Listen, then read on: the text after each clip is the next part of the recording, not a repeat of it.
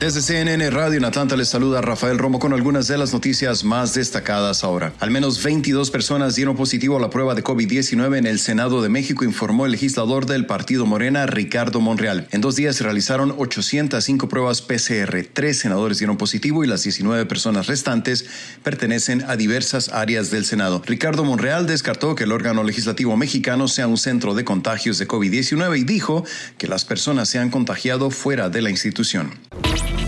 Alemania informa récord de nuevos casos diarios de coronavirus. El país europeo ha reportado un récord de 14.964 nuevas infecciones diarias por coronavirus en 24 horas, dijo este miércoles el Instituto Robert Koch, la agencia de control de enfermedades del país. Este número rompe el récord anterior que se había fijado el 24 de octubre. La Asociación Interdisciplinaria Alemana de Cuidados Intensivos y Medicina de Emergencia dijo que el número de pacientes en cuidados intensivos aumentó exponencialmente en los últimos días. El tradicional maratón de Boston cambiará su fecha en 2021. Este evento deportivo se realiza tradicionalmente en abril.